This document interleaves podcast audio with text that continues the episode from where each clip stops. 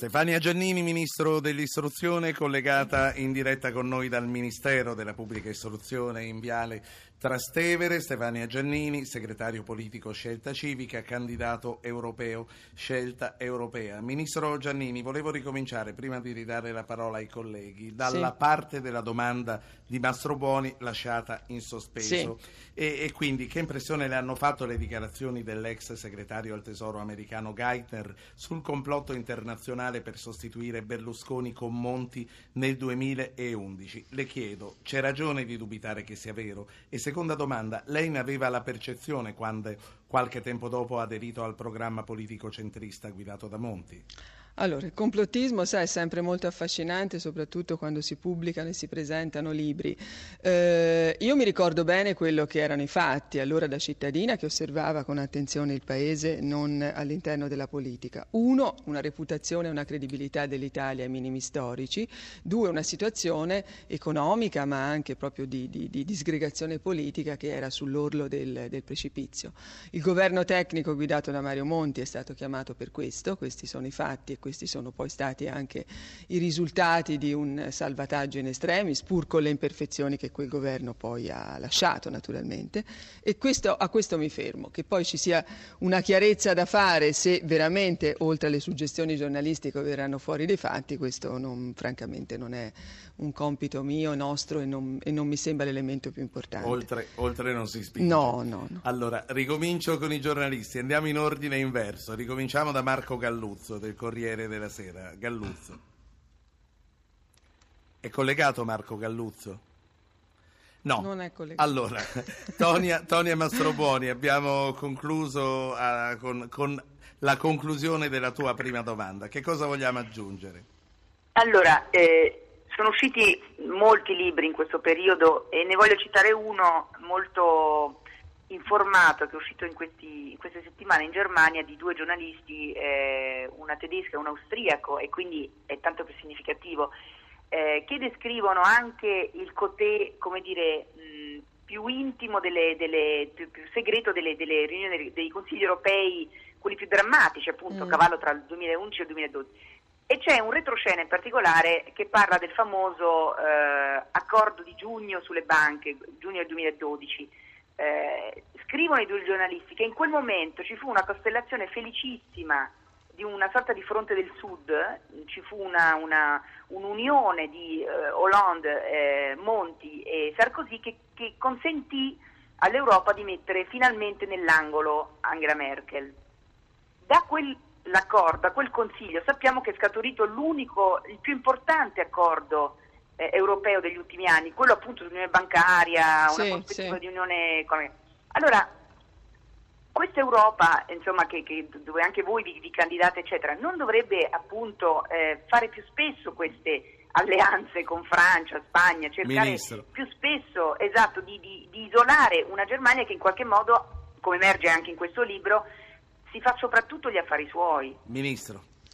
Ma guardi, io penso che se se prevarrà eh, quella visione che dicevo, che è quella di un'Europa liberale e aperta, un'Europa che è semplificata e che non è vittima sia del rigorismo sia della burocrazia, no? che è anche di stampo tedesco, anche, non solo. Questo sarà possibile. In quel Consiglio di giugno, se non ricordo male, si dette anche inizio a un altro principio che noi vorremmo portare in Europa, cioè cominciare a ritenere il bilancio europeo composto in maniera diversa e quindi i soldi che si spendono per la scuola, i soldi che si spendono per la ricerca, i soldi che si spendono per l'istruzione diventano investimento in capitale umano e quindi hanno un capitolo di bilancio diverso rispetto a quanto non sia avvenuto finora. Ecco, su questo il parere dei tedeschi non mi aspetterei che fosse negativo per quello sì. che hanno fatto nel, a casa loro, però bisogna metterli alla prova. E allora sa, ci vuole anche una parte propositiva forte che non è solo, mi permetto, ecco. in una logica intergovernativa ha ragione lei, Hollande eh, e Monti e, e, e che si alleano hanno Sarkozy una, una, una, una forza diciamo, eh, nei confronti del, del, fronte tedesco. Io però in una logica federalista lo vedo superato certo. questo, questo, elemento. Allora andiamo, andiamo, avanti, prima di ritornare a Galluzzo e a Magnaschi voglio sentire due voci dal nostro pubblico, Laura e Antonio. Laura Udine, buongiorno. Buongiorno, un saluto a tutti. A lei. Io Buongiorno. so- buongiorno. Io sono una profuga istriana e che mi ha salvato dalla morte certa dei pitini è stata l'America. Cosa voglio dire? Quando c'è stata la guerra in Jugoslavia... Sì, non lo deve euro- spiegare, lo capiamo bene. No, sì. no, asp- no, scusi, noi europei non facevamo niente, se non c'era l'America che ci aiutava a intervenire, noi non siamo, noi europei, non siamo all'altezza di, di essere uniti e di risolvere i problemi. Sono passati Io- 60 anni però da lei. Io andrò, no, non è questo, è attuale anche. Io andrò a votare perché bisogna votare e io voterò per una persona valida, non guarderò il mio partito. Bene, Perché è importante andare a votare. Questo è il grazie. mio pensiero, vi saluto e vi ringrazio. Saluti a lei signora Laura. Sentiamo Antonio prima eh, Sì. di, di ridare la parola al Ministro. Prego Bu- Antonio. Buongiorno, eh, buongiorno. Buongiorno.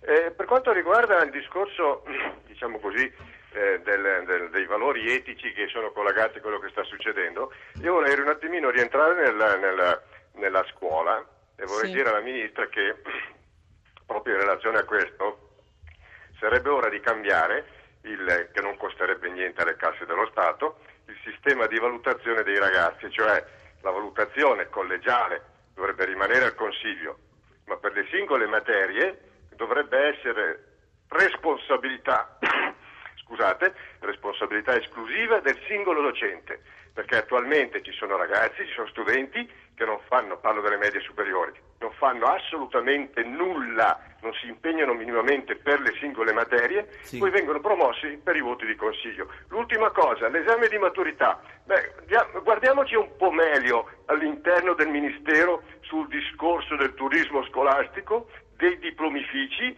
perché qui a Milano, per esempio, per avere alcuni privatisti si iscrivono a certe scuole, pagano 1500 euro solo di iscrizione e hanno la sicurezza di essere promossi. Sì, Grazie. Antonio, grazie a lei Antonio. Allora, Antonio ha aperto una parentesi su quella che è la delega governativa del ministro Giannini, che oggi è qui per parlare soprattutto delle elezioni e del suo ruolo politico. Ma Antonio merita una risposta. Io vorrei però cominciare da Laura, Laura che cita un episodio eh, di 60 anni fa dell'esodo isteriano, di quando comunque l'Europa ancora non c'era. Sicuramente l'America allora ha giocato un ruolo, senz'altro capisco e condivido anche chi l'ha vissuta, no? quella esperienza sulla propria pelle e quella della propria famiglia. Eh, allora io accosto però l'Ucraina di oggi e la Crimea e quindi credo che a maggior ragione la signora Laura Dico c'è bisogno ora di un'Europa politica a cui non, non verrà nessuno in aiuto come forse senz'altro si può dire che sia avvenuto 60 anni fa. Quindi mi sembra che il ricordo di Laura serve a rafforzare il bisogno di un'Europa che politicamente si prenda le sue responsabilità. La pace non è qualcosa che viene dal cielo, è qualcosa che si costruisce con i processi di, di decenni. Per quanto riguarda la parte scolastica, La parte la invito a una scolastica, breve. rapidissimamente, valutazione e responsabilità, come forse sa eh, l'ascoltatore che è intervenuto, sono parole chiave del mio programma politico e quindi sto cominciando da lì, nella scuola e nell'università.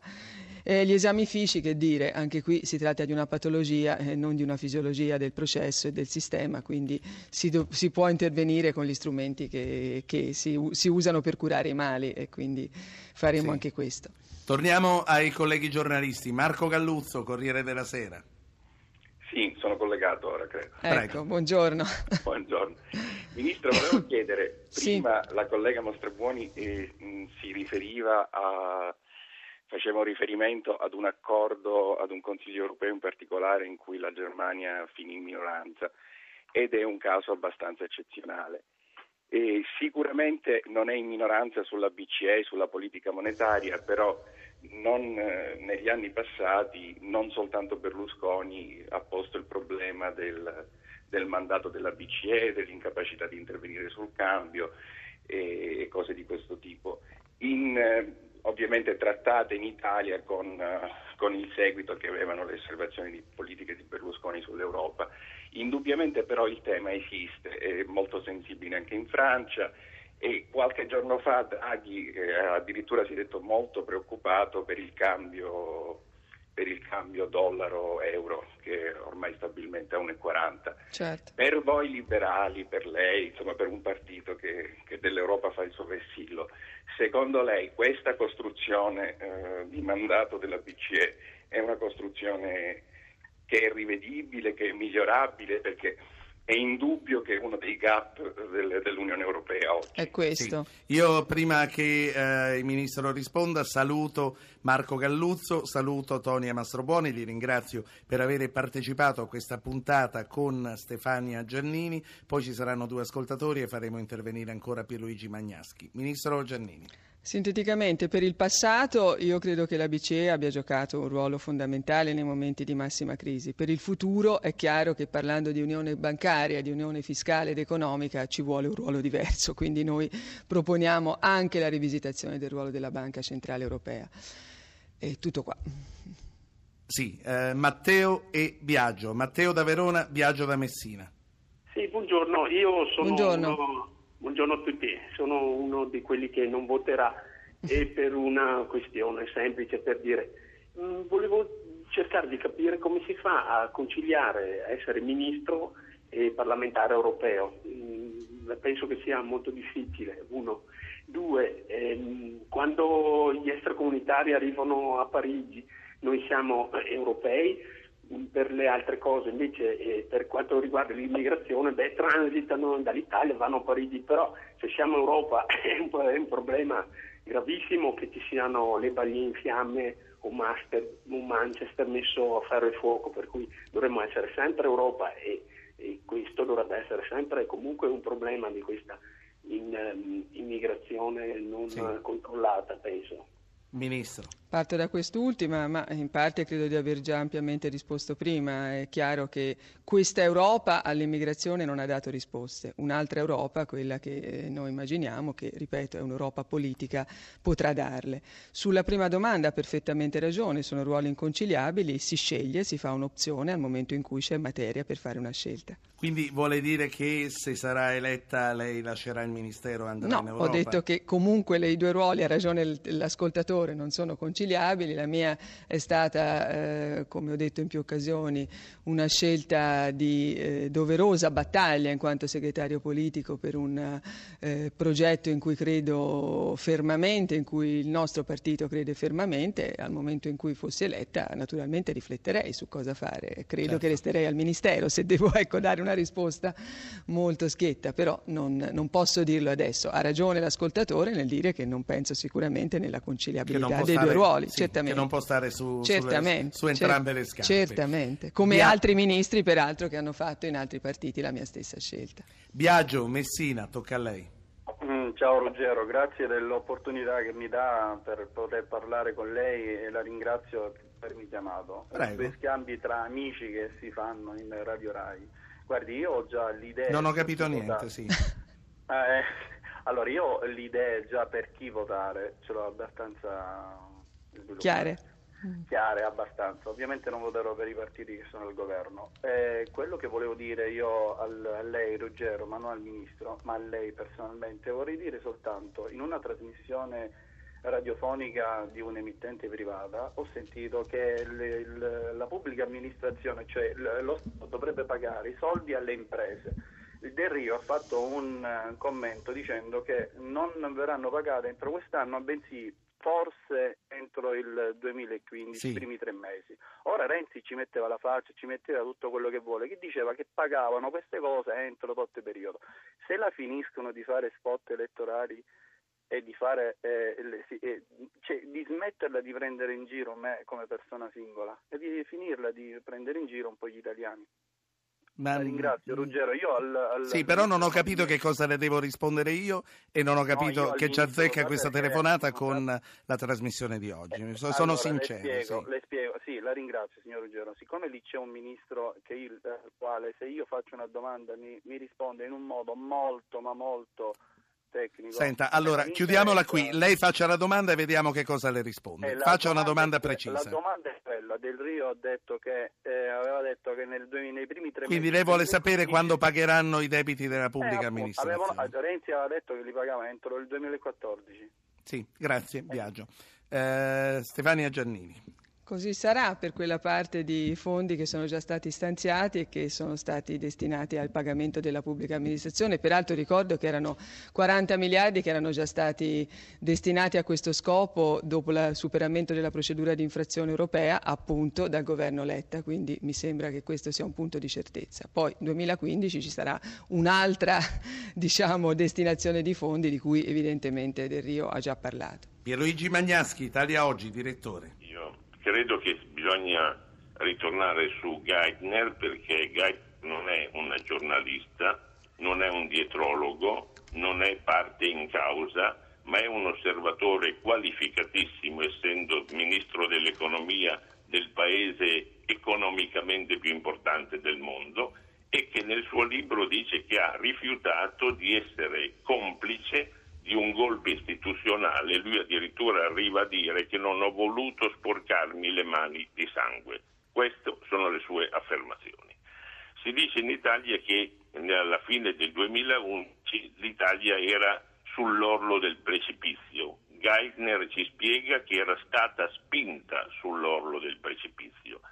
A quel tempo le azioni in ballo erano due dare aiuti alle banche o dare a livello europeo aiuti agli stati attraverso gli eurobonds. Se si dava aiuto alle banche, cioè ad esempio si interveniva eh, sulla Grecia, si consentiva alla Grecia di pagare le banche che l'avevano finanziata. Ma di che paesi erano queste banche? Tedesche e francesi.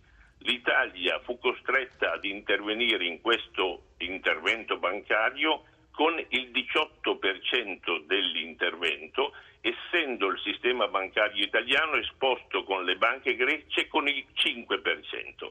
Era naturale che questo, questa ipotesi non piacesse all'Italia. Allora l'Europa, questi sono fatti, Trichet disse pubblicamente, un governatore non lo fa nemmeno scuoiato, una cosa del genere, che non avrebbe mai più sottoscritto un euro per acquistare titoli del debito pubblico italiano. Non solo, impose sempre pubblicamente il rientro dal deficit entro il 2012. Sì.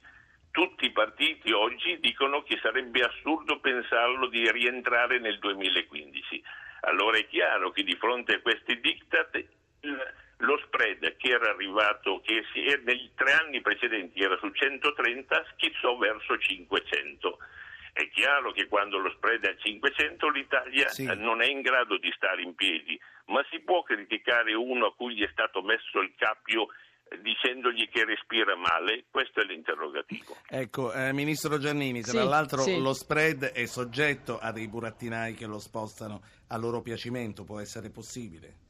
Ma intanto farei un po' d'ordine sulle sul cose che ha detto, dal mio punto di vista naturalmente, Pierluigi Magnaschi. Primo, non ho detto assolutamente, ne, è, è, un fatto evidente, che eh, Geithner sia un giornalista, so, so, benissimo qual era il suo ruolo, importante e delicato. Eh, è, è, giornalistica la suggestione che leggiamo sulle pagine dei giornali italiani in questi giorni. Io non ho letto il libro di Geithner, ne ho solo uh, potuto uh, vedere alcuni estratti con i commenti relativi. È evidente, è evidente, che se le parole e i fatti che vengono lì raccontati fossero uh, rispondenti a verità, si parlerebbe molto sinteticamente di una sovranità nazionale che è venuta meno e quindi il fatto è gravissimo, però è tutto da dimostrare ed è tutto da mettere in un'evidenza storica che ad oggi almeno io non ho ragione di ritenere fondata, perlomeno non ci sono elementi. Chi deve fare questo? Ma francamente non credo che sia un compito del Parlamento, come qualcuno ha, credo, in queste ore eh, richiesto convocare l'autore del libro, credo che piuttosto sia un eh, eventuale chiarimento tra il governo italiano e il governo americano. Sì. Allora, eh, Tonia Mastrobuoni mi chiede di nuovo la parola. Tonia, a te. Sì, no, io volevo in realtà tornare all'ascoltatrice istriana, perché è vero che sono passati 60 anni, però eh, e forse ministro Giannini ha, ha, ha, risposto un po' troppo frettolosamente a questa domanda. Ma, insomma, Ero stata invitata alla sintesi, mi scusi. È vero, no, è vero. Certo, però, Ditemi che devo però, fare. Però in questo, in questo, conflitto, no, nel senso anche nel conflitto ah, che c'è al momento in, in, in Ucraina, sì. sta dando all'Europa una sensazione micidiale. Cioè, i, i paesi come eh, una volta appunto era, erano forse gli istriani, oggi i lituani, le estoni, polacchi, certo. eccetera, hanno la sensazione di essere molto più protetti dagli americani eh, che dai loro appunto alleati de, e, e, dire, e, e, fratelli dell'Unione Europea. Anche questo è un problema, credo, enorme. E poi volevo Sì. dire un'ultimissima cosa. E poi riguardo- dobbiamo lasciare il tempo di rispondere, eh, se no non ce la fa nemmeno questa No, volta. Sì. No, sul 2011 vorrei solo eh, ricordare che noi siamo arrivati al 2011, comunque avevamo il 120% del debito pubblico, eh, un deficit sempre comunque alla so- sulla soglia del, Eh, certo. del, del patto di stabilità e, e- e non credo che questo sia frutto di un complotto internazionale, No. è una crescita bassa da dieci anni. Neanch'io. Allora, eh, torniamo alla questione ucraina e paesi vari che si aspettano di essere protetti dall'Europa, ma non- no- fino a un certo punto. Ma io guardi, le confermo la sua impressione avendo partecipato ieri a una- un incontro ministeriale in preparazione del semestre ad Atene. La te- I greci i- hanno la presidenza in, questa- in questi mesi e quindi l'hanno organizzata e devo dire che la testimonianza dei, dei paesi baltici è stata molto dura e molto preoccupata nei confronti di questo fronte est, così l'hanno definito testualmente.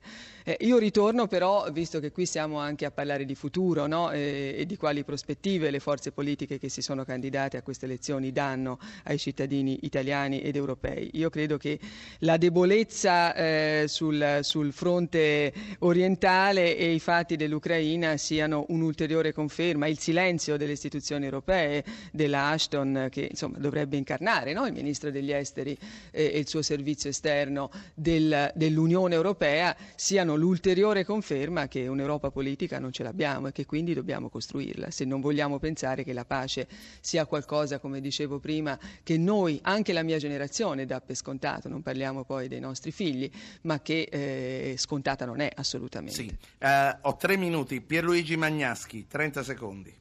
Molto rapidamente per una chiosa all'intervento della Mastroboni quando dice che alla fine del 2011 il rapporto debito-PIL in Italia era spaventoso perché si collocava al 120%. Posso rilevare che il- questo rapporto oggi è al 133%, mentre pare che stiamo bene, non siamo più sull'orlo della, eh, come si dice, della crisi Sì. eh, definitiva. Ma vorrei porre al Ministro Giannino una domanda specifica relativa al suo Ministero. Sì. Il Politecnico è che va nella linea delle tue scelte molto moderne. Presto perché fra due minuti parte la sigla. il Politecnico di Milano ha deciso di insegnare le materie specialistiche in inglese. Sì, lo so bene. Alcuni professori hanno fatto ricorso, il TAR ha dato ragione a loro. Che cosa si può fare per, infe- per- per impedire che si ripeta uno scandalo di questo tipo nel 2013? Vedo che lei è sensibile su questo tema. Ma guardi, che sia il TAR a pronunciarsi sulle libere scelte delle università, anch'io lo trovo abbastanza sconcertante, in questo come in altri casi. Sulla lingua e sulla cultura io credo che appunto in una prospettiva europea il nostro obiettivo, come quello degli altri Stati, deve essere quello di un bilinguismo permanente. Quindi benissimo la promozione dell'inglese, non ridurrei l'italiano alla conversazione familiare su quale piatto mangiamo a tavola, perché è una lingua di grande spessore, di grande profondità culturale di cui dobbiamo essere fieri e che dobbiamo promuovere nel mondo. Credo che le due operazioni siano assolutamente conciliabili. Come si può bloccare il TAR? Eh, questo francamente credo che bisogna Chiediamolo, chiedere al chiediamolo a Magnaschi. Stato. sì, non- Magnaschi come lo bloccherebbe il TAR? Almeno su- no, ma almeno su questa norma. fare Sa quante volte ci sarebbe precisa. bisogno. Ecco, così precisa che il TAR non possa nuocere. Però, però mi- io Mi sposo scusi, in pieno la cosa scusi, che ha detto Magnaschi. Magnaschi, io credo che sia un po' anche l'opinione, no? Eh, la- la- la- diciamo, l'opinione diffusa che, che si crea intorno ad Sì. argomenti importanti come questo che alla fine, che alla fine fa capire ecco, il grado di, di- di- di delicatezza No, e di piace. importanza. Mi piace come abbiamo chiuso, mi piace anche la riflessione del ministro Giannini che dice però per carità che l'italiano non resti un dialetto regionale No, no, questo no, non possiamo e non dobbiamo permetterci. E niente di più. Grazie, grazie a Stefania a tutti, Giannini per essere stata con noi in diretta dal Ministero dell'Istruzione. Noi torniamo domani, un'altra puntata dedicata ai leader di partito verso le europee. Domani saranno con noi Giorgia Meloni e Guido Crosetto e dopodomani Matteo Salvini. State con noi. Avete ascoltato Radio Anch'io, ha condotto Ruggero Po, regia di Anna Posillipo, assistenti al programma Alberto Agnello, Valentina Galli, coordinamento tecnico Claudio Magnaterra, Gabriele Cagliazzo. Un particolare ringraziamento a Giampiero Cacciato per il collegamento dal Ministero.